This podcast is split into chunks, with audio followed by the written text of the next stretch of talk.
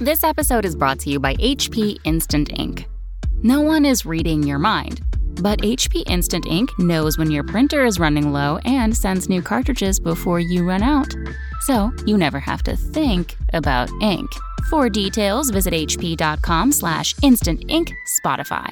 Conditions apply. Be- be- begin. Transmission. The Frontline Gaming Network presents Art of War. Strategy and tactics, discussions with the best players on the planet. The Frontline Gaming Network presenting Art of War with Nick Nanavati and John Damaris. Hello, and welcome to a special bonus episode of the Art of War podcast. I'm your host, John, And I'm your host, Nick. and today we have a very special guest all the way from Vanguard Tactics, Mr. Stephen Box. Go ahead and introduce yourself, sir. Well, guys, thanks so much for having me on. Yeah, so Thanks this for week, having it. yeah, we're, we're super excited to have you because we, we have a very relevant topic that we felt like we wanted to join the discussion on. So you recently released a video um, that was talking about cheating in Warhammer 40K. So that's going to be today's topic. Uh, where can people find that video if they want to get kind of caught up? Yeah, so I released that video on YouTube, um, and that is just on my YouTube channel, Vanguard Tactics. Um, and I think the title is called My Opponent and His Yellow Card. Yeah. And that video has gotten like, I don't know, like 40,000 views or something crazy at this point. It's Definitely gone- viral in the 40k world. Yeah. Um, yeah, ridiculous. I mean, I, I mean, I started my channel back in January, and I've never seen numbers like it. That's awesome. Yeah. I think what it what it really means is you've really hit a touch point in the community and it's an important topic to discuss. Um, Yeah. Yeah. So I kind of want to frame the discussion a little bit so that we we don't get into too dangerous territory because this is a kind of a tricky thing to talk about, right? Because everybody is really sensitive about this subject. Um, but it's an important one with the growth of 40K and where we think it's going. We have to get out in front of this as a community and try to solve some of these problems before they become an epidemic, I think. Yeah, and is it all right just to sort of give out my intent with the video first? Yeah, so why, why don't you just kind of summarize real quick what the video was about and what you were trying to accomplish with it, and we can take it from there. Yeah, so basically, um, to cut a long story short, um, I played at the LGT and I had a very particular difficult game. And this is somebody in which I've actually had a very difficult game against before. And I don't mean difficult in terms of skill level hard. Do you know what I mean? It more in case of their conduct, um, and it's the Yeah. only time I've ever experienced anything like this in the hobby. You mean like Um, difficult to get along with, right? You're saying socially difficult, not a not a not mentally challenging or tactically difficult, right? So just you know, yeah, not even not not even like sort of socially difficult, is in um, because you know we meet people from all walks of life in this hobby, which is the most amazing thing about it. But it's more a case of you. I had to watch absolutely everything this person was doing. So every single range. Um, there was lots of things happening uh, from the game before, which happened back in uh, December of last year. I spoke about it very briefly. Um, and obviously, some of the finer details sort of escape me for now. But basically, there was things like I was pretty sure at the time that he was double firing um, units. Um, so repulsors were firing twice, or maybe that he was forgetting that they were, um, you know, had a minus one to hit because they're bracketed, or that they'd moved, or something. And there was a lot of that. Um, there was a there was a real time issue in the game as well. Um, that was that was the biggest component, and also just not necessary. I think there was a point in which he wanted to use a stratagem, and I said, "Look, that's been FAQ'd. It's two CPs now, not one." Um, and his sort of response was, "I don't have the FAQ, so in my book, it's this." Um, and just basically somebody in which, um, no matter what you say or do, there's always a like an argument. I, I, I remember like a literally a 15 minute debate about you know when you um, consolidate towards the closest enemy unit I'd killed a com- I killed a unit in combat, and I basically I was on a diagonal to a unit, and I just moved directly forward, which then by algebra, not algebra, but whatever Geometry? it's called, geometry, Yeah. makes, although I'm ending like point of a millimeter closer, I'm still closer. Yeah. Do, you know what I mean? So it's just simple things like that, which, you know, in the game when you play somebody, you're like, yeah, yeah, man, that's cool, no worries. And you're like, oh, can I see that guy? Yeah, yeah, yeah, you can see him, carry on. But with this individual, no, you can't see him. Oh no, if you need, if you, you know, and it's just a constant battle. You just can't sit down, relax. Um, and it's the only other time I've kind of experienced this before, um, along with having many people over the sort of last year come and tell me about, unfortunately, their experience and being on the tournament scene and things. So when I obviously played this person um, at round or whatever it was at the LGT, I had those exact same things. And I, I've always said that I would never play this person again. And I would just refuse. I just give him the win. I'm not really fussed about it. But I was asked not to do that. I was asked to basically play it. Um, the the TO didn't. He said to me, "Look, I don't want to see like a you know a top player like you pull out for this. So I'm happy to give you a referee at your table for the entire the entire time."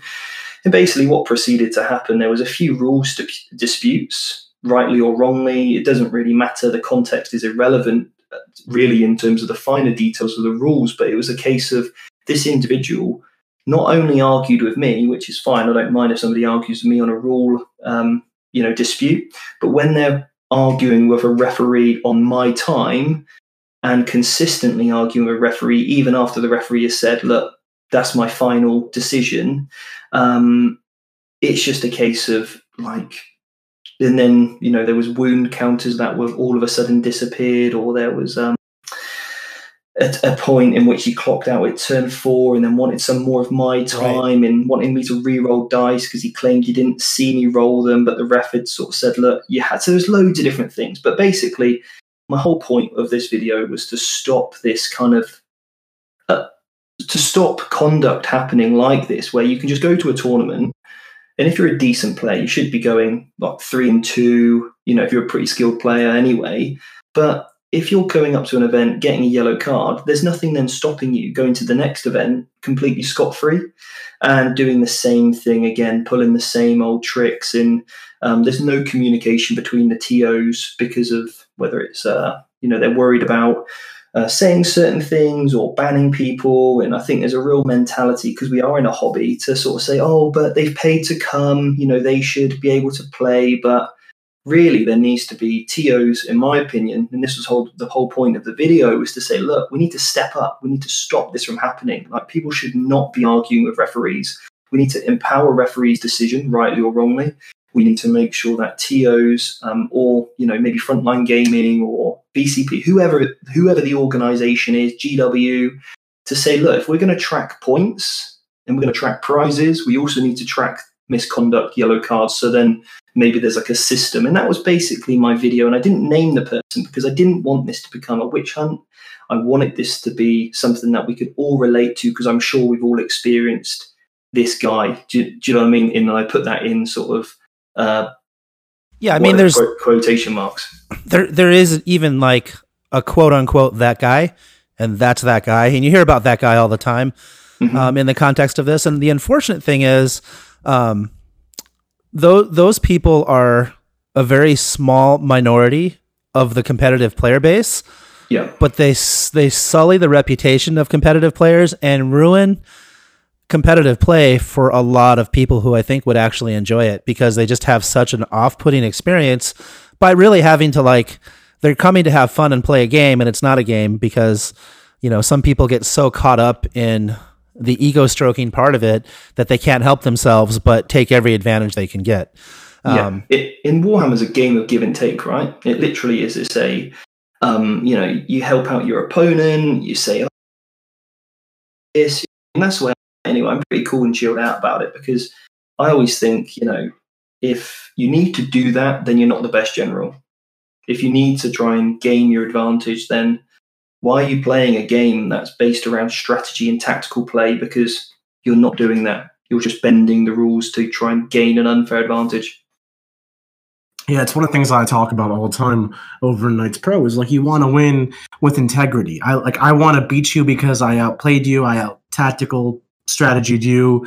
I want to beat you because I'm better than you. I don't want to beat you because circumstances allowed me to manipulate the rules or cheat you or or even Yeah. just I don't even want to beat you because you rolled poorly. I want to beat you because I beat you. So all Mhm. this kind of just takes away from what I think the integrity of the game is all about. Well, and the integrity of the game is actually super important because uh, at the end of the day, we're playing a miniatures game that is an imprecise game. If you really think about it, like we're moving with tape measures, and you just think about parallax and perspective. Um, nobody is making perfect measurements all the time as far as movement and everything else goes. There is a lot of give and take in a miniatures game where, um, you know, if you wanted to, you could call your opponent out on literally every move they made because Yeah. it's you know it's it, and that so there has to be a, sort of a social contract in order to play this game competitively and still make it a reasonable endeavor, right? There's, there's Um, got to be a social contract to play this game casually. Like Yeah, like how do you if i'm mismoving and you're just calling me a cheater this isn't a casual game anymore. This is just hostile at some point. Yeah, and like i don't mean mismoving like my guy's moving eight when he should be moving six. At some point there is a line to be drawn. But like if i move six and a quarter because you know measurements happen Yeah. you know that's just say maybe you move that guy too far. Or even if i move five and three quarters if you're real gentleman like you could be like oh you can go a little further if you want. And that's why intent becomes so so much of it. I always advocate if you want to do something let's say my unit starts 16 inches away from your unit and you know my goal for my turn is to have my unit charge your unit. I'll whip out my tape measure start the measure movement phase be like i'm 16 inches away do you agree? Yes or no i mean there's Mhm. not really much to agree with. It's kind of objective. Tape measure just says it's 16 away. And then that's confirmed. Then you know i move my model. Let's say i move him seven inches instead of six. It doesn't matter. We know he started 16 away. I can only theoretically move six inches so now i'm 10 inches away. And there's just that's the end of that conversation. So even if i roll a nine or a 10 and I, or i roll a nine and all of a sudden i'm in range when i shouldn't be we know i couldn't Yeah. have made it. And having that conversation does work both ways. Also helps alleviate some of the like logistical problems of playing 40k because you know it's not a computer game. There are mistakes and, and casualties that happen out of our control like someone bumps into the table something falls over a dice rolls into a model and knocks it over. If we didn't have that conversation before and i just reset that model as close as where i thought it could be being honest we're never going to know that that's where it actually was. There's almost a 100% chance that's not where it actually was. And that just kind of if you don't play by intent preemptively figuring all this stuff out you're ruining both players experience yeah. That's true. Yeah, I completely agree. And like, there was a um, situation in in in our game that we played, and um, and when I say me, I mean the game that I played at the LGT with this this individual, and he moved his entire army, and then said to me, "Actually, I want to get my guys out of the repulsor." And I said, "Okay." And like you know, because I said at the start that water under the bridge, what happened before, let's just have a good game. And I thought, I'll give this person the benefit of the doubt. So I let them put all their army back to roughly where they deployed it. And obviously, characters were moving in certain places, but it, it's just one of those that you try and I always try and be, you know, like give people the benefit of the doubt. But and like you said, like we're not playing a finite game. So when you're measuring over terrain, for example, when you're trying to look over the top and maybe the tape measure is actually 10 inches above actually where you're trying to measure because you've got terrain, yeah, you might get like extra half an inch or something, but normally it's not even really going to impact the game. But there was times in which this individual would move a model, put it back, move it again. But before you know it, it was we measured it out. It was like gained like an extra four or five inches to get line of sight on a character all of a sudden. Now, my advice always is if you're unsure, don't try and take advantage of your opponent do do the opposite like go actually my my model did get nudged so what's the most disadvantaged thing for me because then my opponent doesn't have a bad experience for example because if you do, do you see I couldn't agree. With, so yeah, absolutely. So uh, there's a formal way to put that. I think it's on both players to. It's their obligation to maintain a perfect game state. Now, obviously, that's idealistic because a perfect game state is nearly impossible in this non-finite game, like you said. But it's both players' obligation to at least try. So if Mhm. I'm the one who caused an issue with the game state, I knocked a model over, I mismoved a model, I moved a model, decided I don't like that position, moved him back. I can't be benefited because I broke the game state. That just breaks the principles of the, of the system. Yeah, yeah, totally. Um, so, you, like you know, if you normally move six, maybe just move it four because you know actually I'll give a bit of leeway. There's no way. Do you know what I mean? And that's and most of the time people do that. And I think the one thing that I was really worried about, and obviously like I want to reiterate this to people, is that this is like the zero zero point one percent of people that play like that. Um, because a lot of the the rest of the community we you know we get on great there's in, incredible social interactions the I love playing competitively. The everything is fantastic, but I've received so many messages saying this is exactly why I don't play 40k. Back in fourth edition, people were like this, but I really feel like the game is taking a turn for the better since eighth edition's dropped, and I want to progress that to that next level where everyone feels comfortable at the table.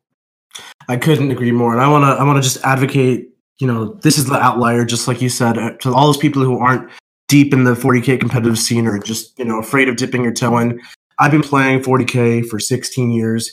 I've been playing competitive 40k for the better probably about a decade now.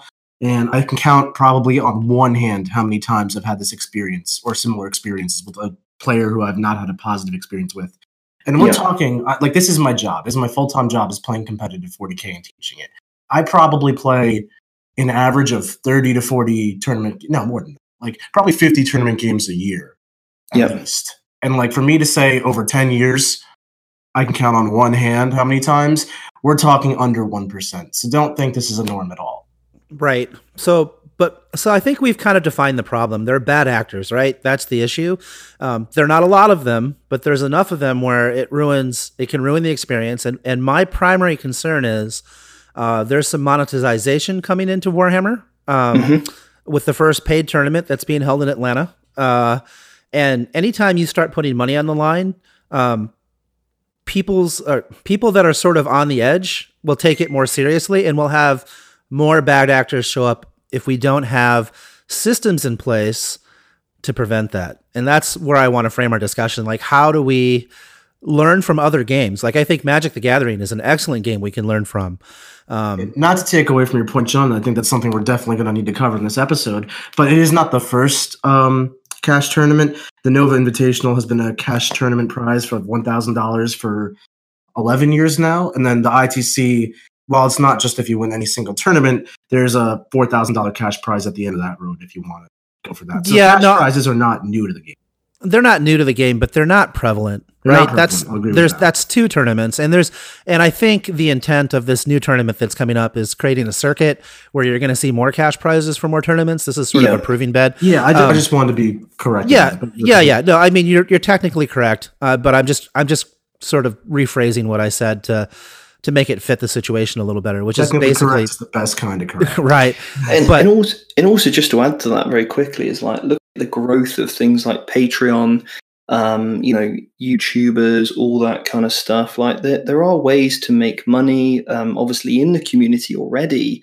That you know, it, there's a perception, right? So, for example, um, you know, if you do well at a tournament, maybe people want to follow you or whatever, and maybe that comes with sponsorships or endorsements or affiliates. So, you know, the game of 40k is turning into what, like you've already said, Nick. Um, you know, it's your full time job. So, um, you know, that there are things on the line. You know, in, you know, for people like you as well, and you know, now myself, sort of getting more into the business side of Vanguard Tactics. Absolutely, um, and even though, like as you were just saying, like London GT the prize for London GT, I don't even know what it was, like a trophy and a pat on the back. Like that's we mm-hmm. were playing for accolades there. Same thing with ETC and so many other events in 40k. That say, that said, it definitely does impact my bottom line income if I don't go out and win LGT or if I do poorly. And if I do poorly because someone cheated, that's a really, you know, you're affecting my livelihood. Like if I have mm-hmm. a family, you're affecting my entire family because you cheated at a game. That's kind of insane. Yeah. yeah. And then so one of the things I I do want to bring it. Uh, the, I don't know if we can move on in the discussion, but um, you guys don't have this perspective because you're both youngins. But I played Magic: The Gathering before there was a pro tour, and I was there at the very beginning when they started putting real money up for you know for Magic, and what sort of happened in that community. And I can tell you guys what happened is, um, and you can you can do your own research online, but to to break it down, uh, a lot of the pro Magic players in the beginning, uh, because the penalties for cheating were so light, they felt like that was a system like a resource to be used. So, for example, if you were to get a warning, like the only the only uh, bad thing that would happen to you is you'd have to if you got caught cheating was they would force you to rewind the game state. They wouldn't even right. like, you know, and, uh, we actually not to interrupt you, but we've we've seen that already happen in 40k. So at LVO this past year, which I guess is the premier event, the climax of the ITC season, you know, uh, they required early list submissions like two weeks before the event, and the penalty for not submitting a list on time was a yellow card. So you know, three yellow cards, you're out. Three strikes, you're out. That kind of system.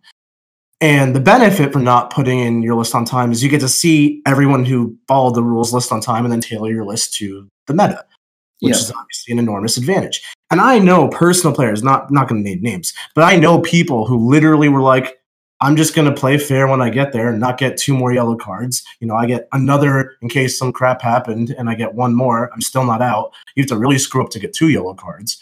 So, mo- not most, but there were players who legitimately made a strategy out of submitting late to get to gain an advantage because the punishment was not harsh enough. Yeah, that that's a huge like a huge problem, and, and obviously that's something that I advocated in my video is that people that are accumulating yellow cards at a tournament that should then pass over to the next one. So if you're already on two yellow cards, because let's be honest, right? I've never been given a yellow card in the last you know 18 months of competitive play.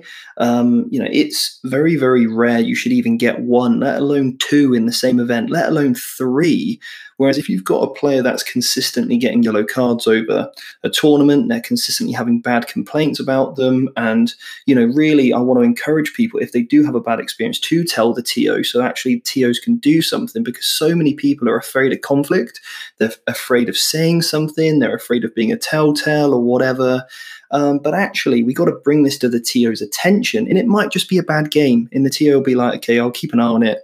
And if nothing else happens, or you know, no one else complains, that's fine. It will just be a bad game. But if it's okay, that's the third complaint so far, or that's the second. That's the second complaint, right? Yellow card. And now, if yellow cards start to track from one tournament to the next, all of a sudden, three red cards. Okay, all your ITC points gone whatever it might be, or you're banned for the next three months, or I mean, I'm not, I'm just throwing some ideas out there. None of this is, right. you know, some of that could be too extreme, but do you know what I mean? There has to be comeuppance. We'll we'll get to some solutions in a minute, but I I do want to like sort of go through some more history and, yeah, and some more John. problems. No, that's okay. No, that's fine. um, th- this is uh, it's kind of it, it's a difficult subject. And I'll, let me just share. I guess I'll share something that that I did. So, um, I've been involved in Warmachine and Hordes for a long time at the highest levels. Uh, at one time, Warmachine and Hordes was a growing game and was bigger than 40k as far as competitive the competitive scene goes, which is probably unbelievable to you guys. But I mean, we were having tournaments that were three and 400 players like six years ago, um, where 40k was not that big, uh, and and that's fine. Um, but the I actually went to the first or the second World Team Championship, which is just like the ETC for you guys, and I recorded all the games. We're, we weren't even streaming at that time, but I recorded them up and put them up on our YouTube because I was a content provider. and there was a game where uh, you know I was there. I watched all the games as they were happening, but I missed this. A player egregiously cheated. Like he distracted his opponent, and this is really ballsy on a on a recorded game. Like he knows the camera is there. The opponent looks away, and he pushes his index finger forward to move a model forward like two inches to get it into a threat range. And then his opponent looks back up, doesn't notice the model moves, and he goes and measures and look, oh yeah, I'm in threat range, so I'm going to be able to kill this thing or whatever. Um, and it caused a huge ruckus, right? Because people went crazy. So the first thing I did is I immediately disabled comments on that because it was getting really ugly on that video. And then eventually I took it down. And I always regretted that I did that because um, in a way, I was kind of protecting this individual who was blatantly cheating, but I didn't want like I didn't want the witch hunt, and I didn't want uh, I didn't want it to turn into something that was really ugly. Does that make mm-hmm. sense? Yeah. Um, and so I think it's important that we figure out a way to prevent that from happening in general.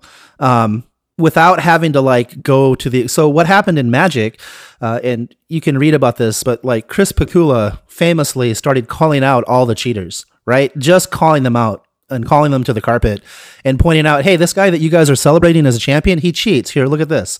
Um, and and he he he became a bit of a pariah. And at the time he was very unpopular but if people look back now and they they they talk about this all the time like he cleaned he helped clean magic up right he brought it to the forefront and forced people to pay attention to where wizards finally put in a framework of a system to address this so that you know basically it's very difficult to cheat in magic events now. Like people still do, um, but it's it's the higher you get an event, the harder it gets to do. Because what happens is they've got a database where they track every player. Everybody's given a DCI number, right? And this is like a six or well, mine's a six digit number because it's really old, but I think it's probably like a twelve digit number now. And they track every player, and every time you get a warning, it's put in the database. Yeah. And if you get if you get multiple warnings for the same infraction over and over again, they ban you. They like just look at it and they'd be like, "Sorry, you're banned for a year." If you get caught cheating on a stream, they they might ban you for a year. They might give you a lifetime ban. Like they've put the mechanisms in place so that if you're going to repeatedly cheat, you may not get caught every time, but you're going to get caught enough times where eventually it's going to weed you out and then you're going to be out of the game, right? So yeah. that is what I think we we need to get to in 40K is just to have a system that disincentivizes bad actors because that's all we need. Because uh, you know, you don't put locks on your door to keep uh, like dedicated burglars out of your house. It's to keep honest people out of your house, right? Because there's a lot of people that, when given an opportunity to shade things up a little bit, they'll get into some cognitive dissonance and they'll shade things up a bit. But if there's clear and uh, measurable consequences to bad actions or bad acting, like it will clean up so much of it you won't believe it. Like yeah, I, I also just want to add to that as well. I think that's you know you're moving that in a really place in the um. Like I've played a lot of sport over my years. You know, it's what I you know grew up doing. I as a um when I was younger, I played for the national team uh, for volleyball when I was a junior, and then sort of moved on to hockey and, you know, I've competed at bodybuilding. So I've been around sport. You know, I trained to be a, uh, a PE teacher, like a sport teacher, whatever you want to call it in the in the states. I don't know what your equivalent is, but here it's called a PE teacher. So sportsmanship in fair play and you know that whole community I've been sort of surrounded by for my whole life. So I've only been playing Warhammer since the dawn of eighth edition. I, you know, used to play I was a kid or whatever, sort of left it alone for uni, got back into it. But the thing is, I've noticed so much with my video as well. I've noticed so much, and I didn't name this person because, like you, I didn't want it to become a witch hunt. But because their actions led a trail, so many people came forward and, you know, put names out there and all that kind of stuff. And there was a lot of hate towards this individual. And the problem is with that is because they feel unjustified by the system. Whereas, let's say we are playing a game of rugby, okay, or a game of hockey, and what uh, an opponent that I'm playing causes a foul, they cheat, or whatever it is. The referee goes over, yellow card, he's sent off the pitch. I don't care. I'm just going to get on with the game. He's been penalized. We carry on with the game. We shake hands at the end. We have a beer, whatever it is. We grab food, and it's everyone's all friends. Do you know what I mean? Like, this guy could have punched me whilst being in the ruck or whatever. I'm still going to shake his hand at the end, have a laugh with him because he got penalized there and then. There was ramifications for his actions, and that is what we're not seeing, which now causes so much animosity or so much bad feelings because these people are getting away with it and that really annoys people you know? And it's a it's a two-way street. If we bring this in not only will it sort of um, cause a lot of the negativity and the cheating to go away but also it will mean everyone else is having a more positive experience because they know the system's in place and they can trust referees they can trust tos and all of that kind of good thing as well. But also it means then players with a you know, in the, there are a few with a bad reputation, can really clean up their act. And if they have a clean season, people can't be like, oh, that guy so and so, he's a cheater. And if they can turn around and go, look, I've had two clean seasons, you're the one actually with a yellow card, or whatever it might be, you know, those sorts of things. People can change, and I'm and I'm all about that. Yeah, you're 100 percent right. And then the other thing, uh, I don't know if I, am not experienced enough. I'm I'm going to guess that this is true in the 40k community, but it's 100 percent true in the Warhammer and Hordes community. So what happens is is the people that go to lots and lots of competitive events, we all know who the cheaters are. We we all just do. We know who we know the people that you have to watch. The event organizers know who the cheaters are because they know who they have to watch. And so there's there's always like a list of people that are like, yeah, if this guy gets an opportunity, he's probably going to take an edge if he can get it. And so they get watched like hawks. Well, the problem is if everybody knows who these people are, why don't we have a system in place? Like, I don't want to out anybody and I don't want to like turn it into a witch hunt and destroy anyone. But if they're going to be bad actors, they should just be taken out of the game for a while to really think about their choices and, and given the opportunity to come back and clean it up. But we don't really have that system in place. So there's nothing like. Yeah you know when they when they when they do bad things and they win well they won. They got the notoriety. They got what they wanted. When they do bad things and they get caught well nothing really happens. So i mean yeah. you're kind of encouraging a behavior right? To play devil's advocate and do not get me wrong here i'm not encouraging cheating by any stretch. Um, a lot of newer players, which we're trying to invite into the hobby. We want it to grow, especially the competitive side. We want those guys who are timid or shy or just you know afraid to take that plunge, get into the competitive scene. They at their first tournament are almost 100% going to play rules incorrectly and things like that. So mm-hmm. more for those guys who are listening to this podcast. Why are they? How can we make sure they're not just getting thrown yellow cards and getting horrible reputations like some notable players? Um, because they are making honest mistakes here. How do we differentiate? So here's the thing: we take intent out of it, right? It doesn't really mean anything. So what what Magic does, which I think is really interesting, is they have five levels of events, right? And in every level of each event, level one, this is casual. You're expected to get rules wrong. This is for people to learn how to play the game. This is still an event, but it's not it's not meant to be enforced and they, they tell you how to enforce it, right? Level two, this would be like, I don't know, an RTT. This is less casual than the first event, but also a point where you can get make mistakes. And the thing is, if we start tracking people's mistakes and they don't make the same mistake twice, so say for example, um, somebody gets a warning because they misplayed a stratagem, right? They played it wrong and then they get a warning for playing the same stratagem wrong again, and then they get another warning for playing the yep. same stratagem wrong, right? Now we have something to go on. But if somebody plays a stratagem wrong, and then they play a different stratagem wrong, and then they play another stratagem wrong in these lower level events, we're not going to kill them. They're learning, and that's okay, right? As long as they get a warning and then they learn from it, that's a warning is not a bad thing. In magic, in magic, they'll even tell you that a warning is not to say that you're a bad person or you're doing anything. You've just misplayed and they assign no intent to it, right? There's no intent assigned to anything. It's breaking the game state or doing something incorrectly. And at higher levels of events, so like say the LVO, that would be considered to be like an, a level five event. And you are expected to know the rules and you are expected to maintain the game state. And you know what? At a thousand person event, if you're going to go compete in it, you should probably know that. And I know we want it to be open for everyone. And if somebody's new and they come and they get some warnings, that's okay. It's not a big yeah. deal. Right. It's it's a little bit like, you know, take a sporting example. And I think what you've brought to our attention, Nick, is fantastic. And I think you don't want to put people off going, oh, I don't, you know, I'm going to get a yellow card or whatever. Um, the thing is, like, for example, in rugby, you can't pass the ball forward. Okay. If you do, you just get it's a penalty to the other team or whatever.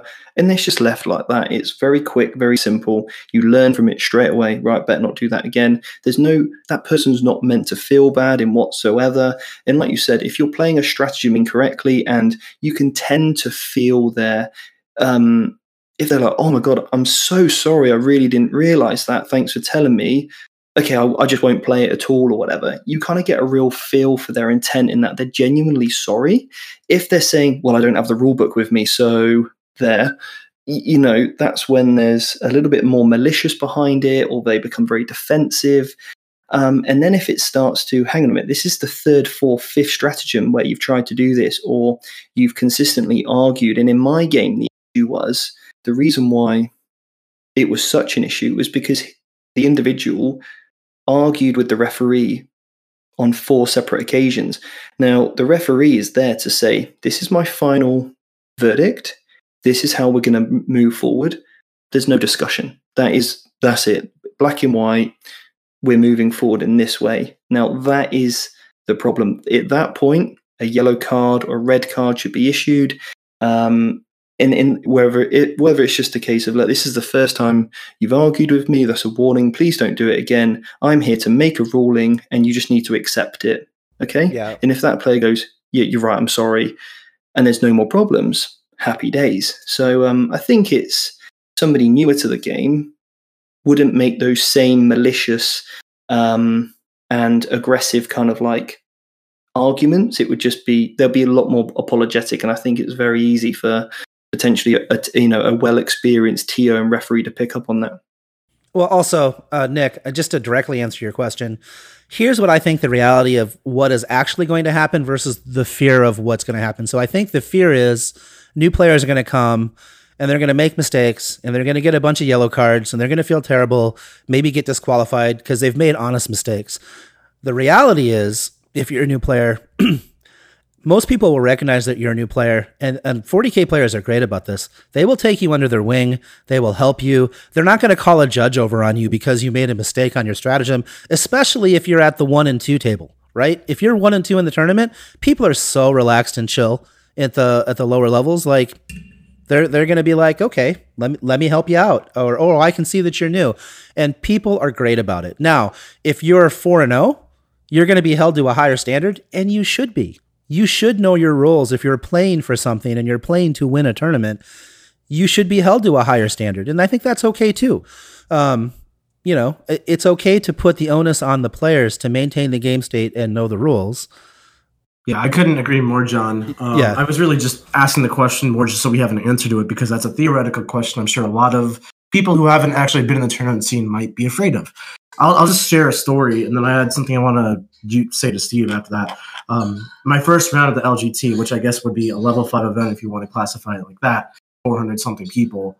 Um, yeah, it was a 13 year old kid in his first tournament game ever. You know damn well he didn't know all of the rules to the game. It's a complicated game. So I wasn't in the business of labeling him a cheater. He's a 13 year old kid. But even if he was a 40 year old man who's just new to it, you know, I can recognize that. That's part of just being a, a person. And like, I, it's in my best interest, it's in everyone's best interest to see the hobby grow because that's how you get more prestige for winning. You just get more fun playing. It's just a better hobby.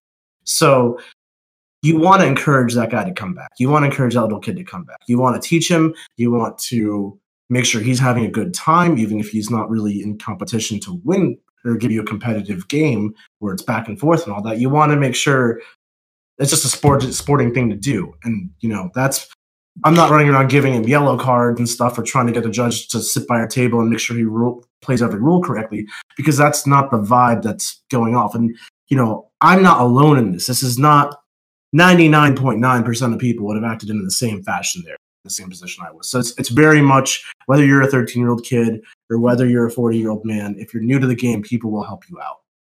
Yeah, definitely. Um, so, Steve, the other thing I wanted to to say was basically, you said something like, uh, you you know, when a judge makes a rule, when a ref makes a rule, that's the end of that.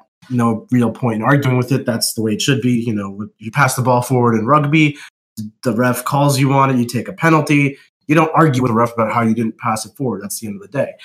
But that's for when the ref knows the rules, I want to say. And this is something I actually get myself into often. And it's something that I try to, I struggle with personally, is a lot of times I'll know the rules better than some of the refs because this is literally my job, as I said. Yeah. And, you know, the refs are volunteers.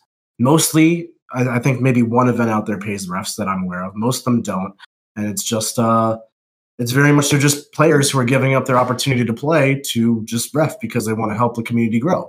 So they have no training. They have no. They've taken no tests like in Magic. They may very well just not know the rules as well as I do.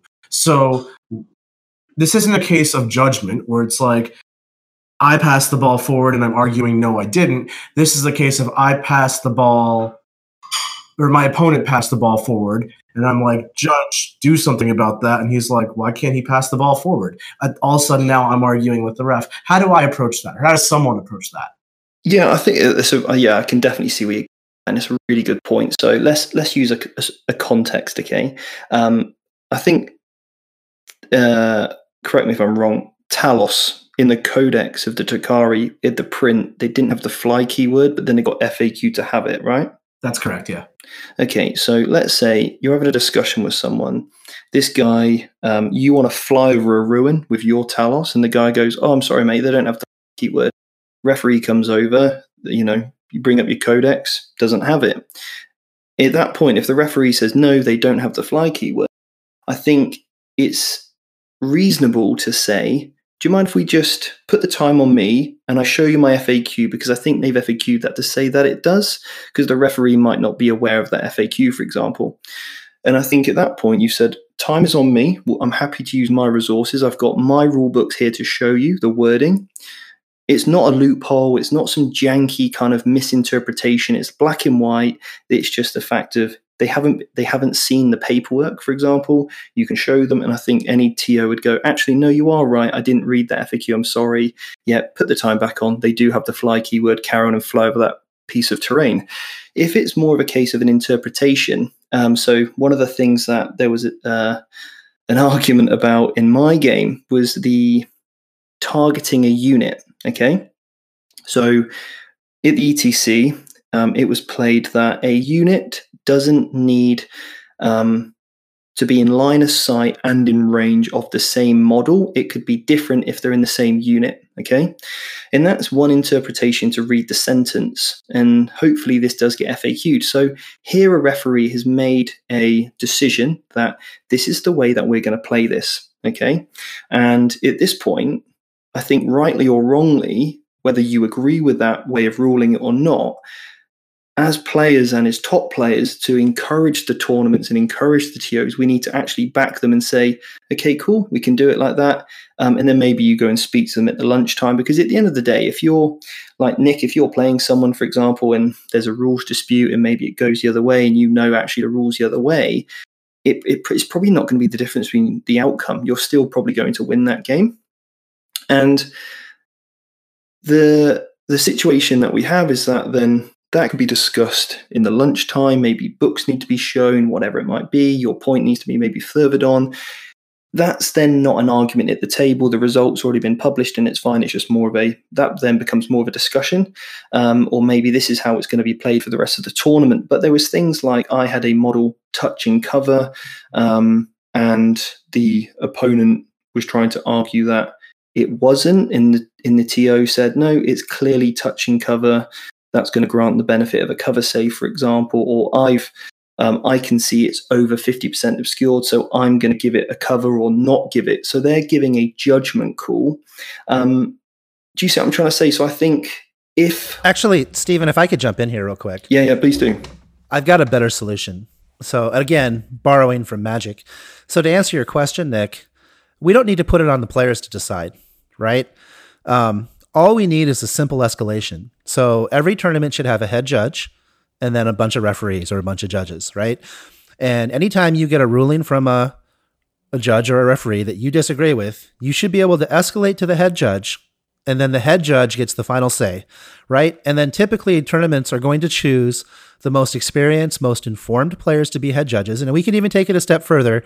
Uh, Magic actually certifies their judges, and we could get to that point. We're not there yet. Yeah. But we could get to that point. But that stops all the arguments right there, right? Because it's just literally, okay, I, I understand what you've ruled. Can I escalate this, please? And then they go get the head judge. The judge makes the ruling. And then there's no more discussion. The head judge yeah. has made the ruling and it's done. So I've done that as well because I've definitely gotten like low level judges, I guess we'll call them, that just don't know the rules that I'm referring to. And then they give the incorrect ruling and I'm just 100% confident that I know what I'm talking about. So I'm like, respectfully, could I see the highest judge or the a higher level judge. So I can get a confirmed ruling. And that still only, you know, until we have a judging system where judges train, have to take a test, something, get paid so there's accountability, anything of those sorts. At the end of the day, they're always just going to be players who are forfeiting their right to play in the tournament to judge. And that's totally fine. And I'm very thankful for that. So I don't, this is not a knock at any judges who sacrifice their time. Let me ask you a follow up question then. Yeah. All right. So if you've escalated to the person that's in charge and Yeah. they might make a mistake and make the wrong ruling. That happens. Like Absolutely. that happens by the best of us. Like I'm sure you've made mistakes about rules before, Nick. Um, they make a mistake and they make a ruling, but their word is law, and then Yeah, it can so- always it, it can always be uh talked about later. But like this happens in sport all the time. Yeah, so let Like, me just tell you a story about what happened to me at ETC or ESC rather, the singles event right before ETC, uh, and that's this is a prime example of this. Um, so I was doing uh, some cheeky stuff with my Kelermorph and my Genestealer Cult Army. There's basically a a nuance within the rules if you follow it to the letter of the law, where you can after a Kelermorph kills an infantry unit, all other infantry units within six inches reroll ones to hit, or after, after he kills an infantry model or something like that. Mhm. So the Kelermorph fires 12 shots, up to 12 shots.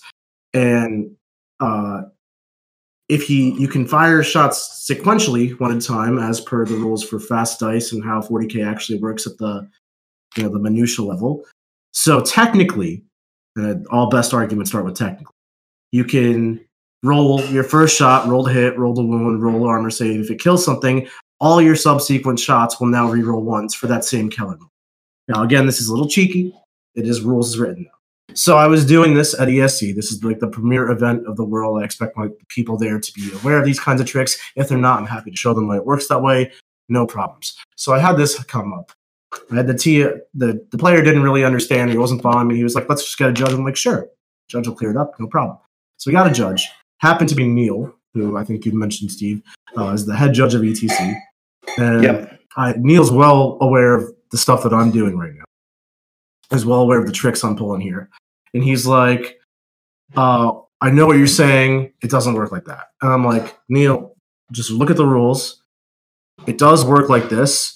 If you want to rule against it, that's fine, but you need to understand that you're ruling against the rules as written, as they are literally written. And he's like, Yeah, I understand that this is going against the rules. We just don't feel that the rules were intended to be played that way. We're going to make this ruling. You have to deal with it. I said, Okay. I shut up and I just played without rerolling my ones. And that's that's totally fine. I feel a lot better if the TO knows he's going against the rules written, as opposed to just being ignorant to what the rules actually say. And if he acknowledges that, I'm totally okay with that compared to just uh, you know, I, I don't Yeah. know, Nick. I'm going to take you to task here a little bit. I think you have to respect the judges to the point where if they make a wrong ruling, that's just the parameters you have to play with on that day, and then you go and help them correct it in the future, right? Um, but at the heat of the moment, at at the moment, uh, you have to the judges have to have authority. Because as soon as we start taking away authority because we're smarter than judges like then they don't have authority with anyone right? So we we can't degrade their authority by saying well we have some players that are smarter than the judges I think this Yeah. all goes back to what I was saying with Steve. There's a distinction between judgment calls or or just rulings, and there's a distinction between those and and rules. So a judgment call is is this model six or six point one away?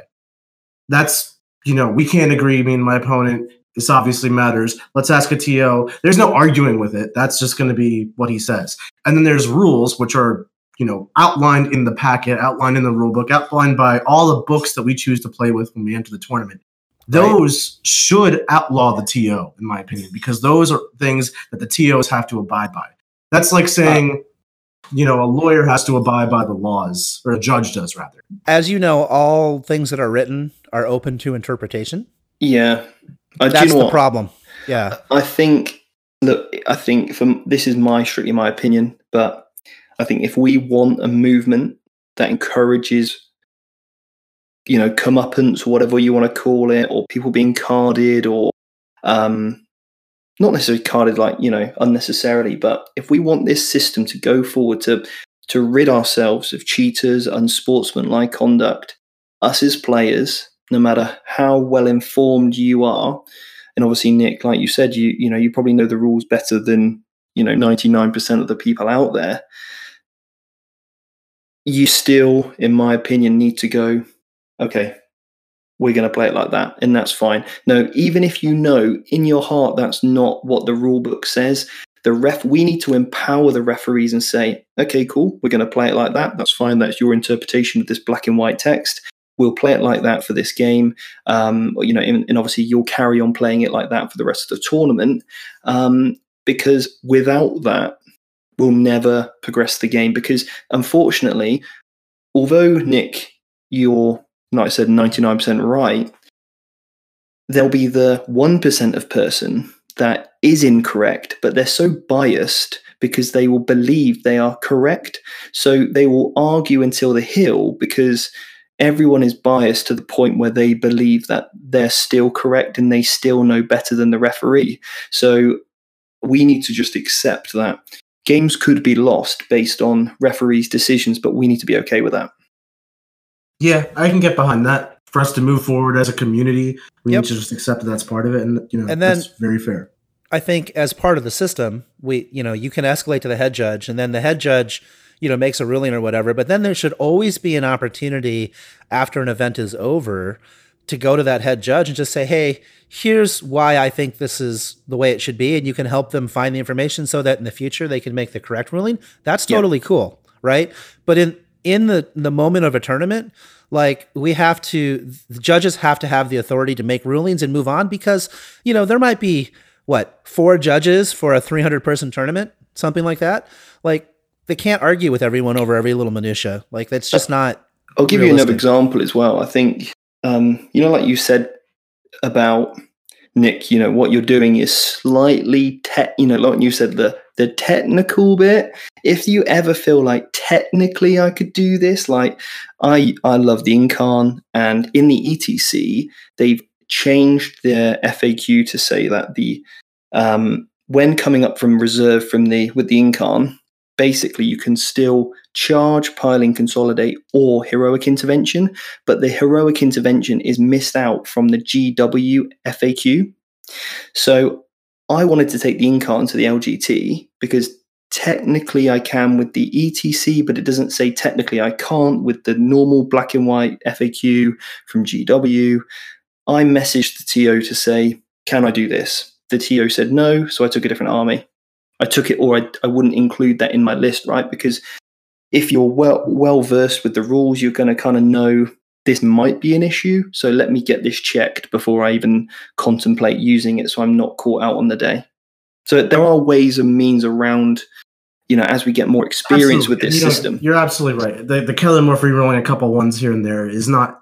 It doesn't really matter to me like at all. So that's why I didn't bother to get it checked. If that was something I was going to build an army around, a strategy around, like you and the Yncarne, Yeah. I certainly would have asked to get that checked. And I have done that in the past with certain rulings, which you know, you kind of know this is this is very technically based as like technically it works this way, but are you going to let me play it this way? Those are the ones where you want to ask ahead of time. Yeah, definitely.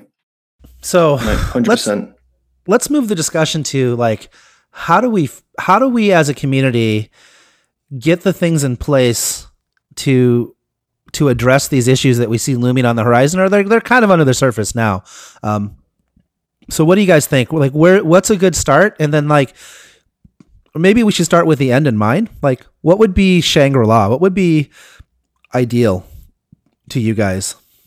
I think number one, we need to accept rules are going to be broken. We're going to we need to accept that there is going to be foul play, and we're never going to be able to eradicate.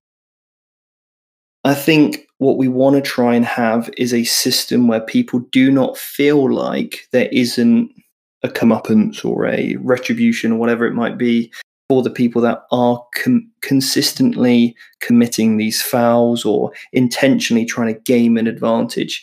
If we know that you know these guys are just playing um, and that they will they will be penalised for their actions, then I think that's something that um, you know is probably that end game, along with knowing that there is a clear, distinct system and a process in place in which you can, if you're unhappy with how the game is going, the next course of action and being completely comfortable with that. I mean, that's exactly why I set up uh, Vanguard Tactics. I want to help people become comfortable at the table.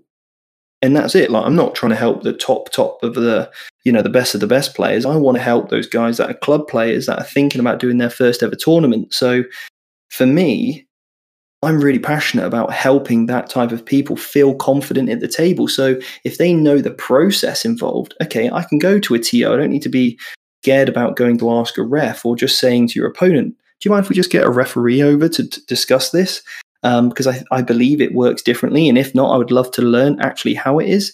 Then that's great. Do you know what I mean? That's what we want to empower. Um, and also with referees knowing and feeling empowered to make a decision um, quickly, efficiently, and without there being, you know, like, oh, you're wrong or I disagree. And, you know, players trying to sort of muscle in on the referee, if that makes sense. So, and, yeah, that's kind of where I think where we want to move to. Yeah, that makes a lot of sense to me, and I, I really couldn't agree more. So, uh, just as much as like sometimes I feel the referee might be wrong and I want to do something about it, it's totally fair. You, you know, you just for us to empower the ref and move forward as a community, we have to just abide by that essentially. Yeah. All right. Well, I'm going to give a little more uh, detailed answer because I've thought a lot about this. Um, Okay. yeah, this is a, this is a little bit of a passion of mine, so bear with me. This might be a little long winded, but I think there's a couple key pillars that we need. Number one, we need an authority, and ideally it would be Games Workshop, but I also think it could be like the ITC and the ETC and Nova maybe banding together or whoever else. Um, some of the bigger bodies that that manage rules for the game, right? We need somebody with authority. We need transparency to the process so that, you know, it's not like there has to be transparency so that everybody can understand exactly how things work. Um, right? Um, and then we need a process in place. And I think the great thing is Magic has already done this. Like they've gone through all these growing pains and they've learned really the hard way. And the best thing you can do is learn from others' mistakes. And if you look at competitive Magic today, it is so good from a sportsmanship standpoint. So, you know, I told you guys I was there at the very beginning and it was like cheating was rampant and like half of articles online were about how to protect yourself from cheaters. That's literally to to to practice for the pro tour that's what you had to do is you had to learn how to like defend yourself against cheaters. Now nobody worries about that. Like if they sit down across from somebody sure there are bad actors. There are people that do still cheat. I'm not going to pretend like that it's been solved but it is so much fewer people. It is so such a cleaner game. Sportsmanship is so much better because they've put in a process that naturally weeds those people out or encourages them to change their behavior or stops them from taking that behavior to begin with. So m- for me the ideal thing would be is to have an authority like Games Workshop with transparency set up put processes into place based on other things that have proven to work to clean up or help keep the game or make the game cleaner, more sporting, more fun, and just that's going to help it grow like crazy. I mean, it's already growing like crazy. So Yeah. that's where I'm at. I think the other thing as well is we need to, like with anything, you need to think where you want to be rather than where. And there's a real mindset of a lot of TOs. They run an event, they want to do it for club. It's they want to keep the costs down. They just want to get people playing and all this kind of stuff. But unfortunately, they're all they're worried about is, oh, does my terrain look good? And and what they're not thinking about is, do I have a, a sufficient enough amount of referees with a good enough knowledge to actually govern this so that everyone is going to enjoy their day? Is the rules pack going to support competitive play um, so that actually then all comers, whether they're completely beginners or right to the top level, if we have enough referees and you know, this goes back to what you said, Nick. Ideally, where we're paying referees, I mean, I don't know what the standard price is of a tournament in the US, and I'm happy to say this is just a player, but I think what tournament organizers charge for a, a weekend of events is far too low, and the game cannot progress while we still pay such minimal amounts to you know play a weekend. I mean, I can go to the cinema and it will cost me just as much by the time I've bought me and you know girlfriend a ticket or whatever to watch a two hour film and I'll probably pay the same as a, a two day event.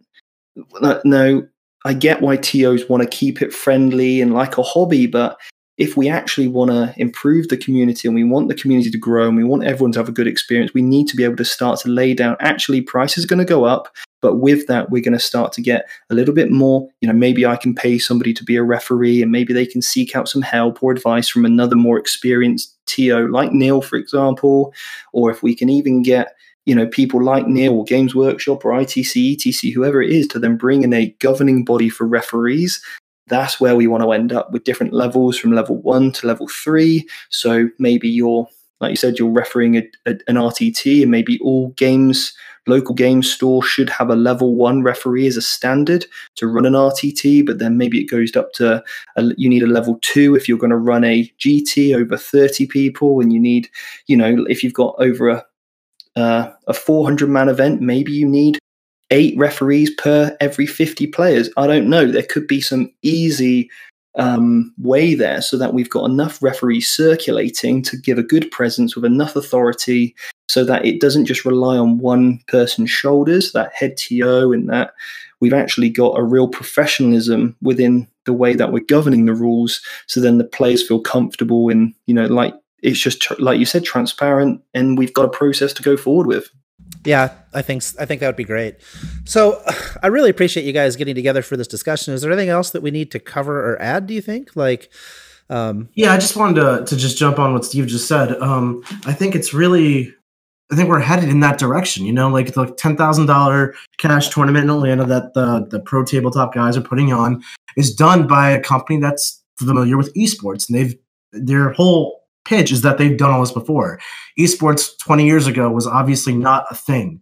And they went through the entire thing. They went through cheating. They went through how to market it. They went through how to pay judges. They went through all of that. And they're trying to fast track 40K on that exact same path. And that's what they're experiencing. So, uh, normally, to answer your question, Steve, uh, a 40K tournament in the States will cost anywhere between 60 and 100 bucks on average. And okay. that's that's for the weekend. And this Atlanta one is going to be 200 and they're paying their judges to be there. So that's part of where your prize support's going to go, or the part of sorry, part of where your two hundred dollars is going to go.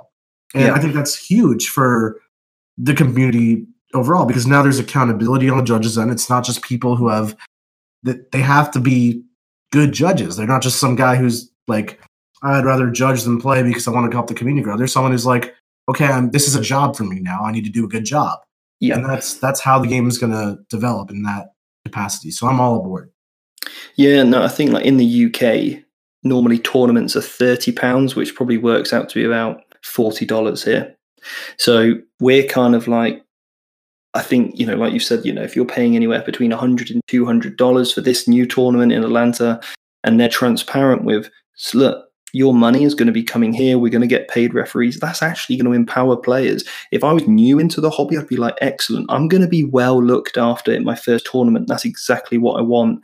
I don't want to be going to a ropey event, you know? So um, it, it kind of that sort of professional behavior breeds a more welcoming and actually supportive um, community, right? It's like if you want to play rugby, you want to play, it's a physical game, there's a chance of getting injured and hurt yeah, you want to be governed by a good referee that knows exactly what to do so he can keep people in line properly. Exactly. I couldn't agree more. But guys, I think no, it's been an excellent discussion. Yeah, thanks for coming on, Steve. It's much appreciated. It's a it's an important topic, and I think we need to get the community on the same page with it. Yeah, I agree.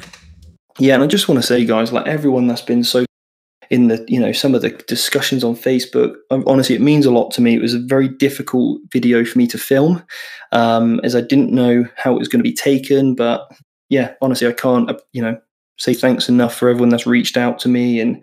You know, I've got an inbox full of sob stories where people have been wronged or cheated, and um, it's been a real eye opener. It really has. So yeah. let's try and make change. I'm on board. I wanted to just thank you, Stephen, for starting the discussion.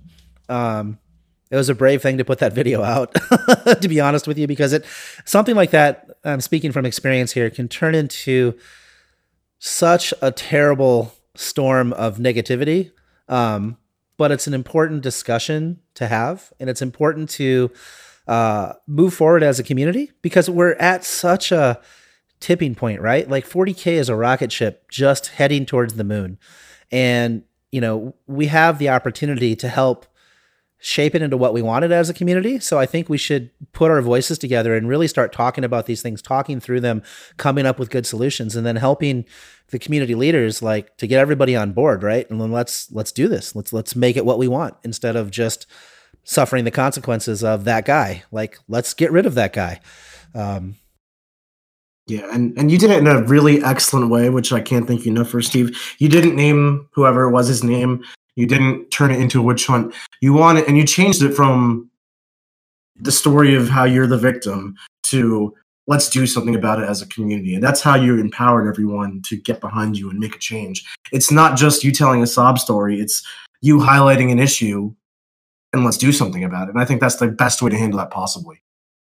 Yeah, no, I agree. I d- I didn't want it to be personal. I didn't want it to be like for there to be anger or, or, or emotional. It just needed to be factual. Um, and I think if it's factual, you can move forward. So, um, no, guys, I, honestly, I really appreciate it. Yeah, thank you for coming on. And I will say, I listen. If you guys haven't watched that video on Vanguard Tactics, please do. Steve's very articulate and he does a great job telling the story. He's also very beautiful, so it's a pretty. Oh, thanks, mate. I try. well, mate, hopefully I'll see you at SoCal then. Yeah, I'll see you soon. Uh, John, you going to be there? I'm going to try. I'm working oh, on mate. it. Yeah. So well, it'll be great to meet both of you there. So, um, yeah, looking forward to it. Nice. Yeah. And guys, can I do a cheeky plug? Yeah. Yeah, please. There's nothing cheeky so, about it. I have a free masterclass and it's a five video series. Um, so if you're thinking about getting into the ITC format or you just want to refresh your knowledge on the primary, the secondaries, you know, maybe how to build a list and things, it's a five uh, se- uh, video series that's completely free. Um, it's on a membership site. You get access to it. All you need to do is create a login, um, and you can just sign up for that on my website, www.vanguardtactics.com. So, yeah, that's it. Check it out, guys. Uh, as a new player, I watch a lot of Vanguard Tactics videos because, well, I'm sick. I like to watch. I consume a lot of content, um, but his are some of the, his are some of the better videos out there. They're very, very good. And uh, Steve, thanks for coming on. We super appreciate it. Um, it's a very topical subject, so we're going to try to turn this around really fast. Sorry, Seamus, more work for you. Uh, yeah, yeah, sounds good. Appreciate it. All right, guys. Well, look, have a good night, and um, yeah, see you guys soon. You too. Take care, Steve. See ya. Peace. This has been Art of War, a strategy and tactics podcast for Warhammer 40k. Hosted by Nick Nanavati and John Damaris. Produced by Seamus Ronan. Find us at AOW40k.com. And of course, connect on Facebook. Just look for AOW40k. AOW40k. AOW40k. Till next time.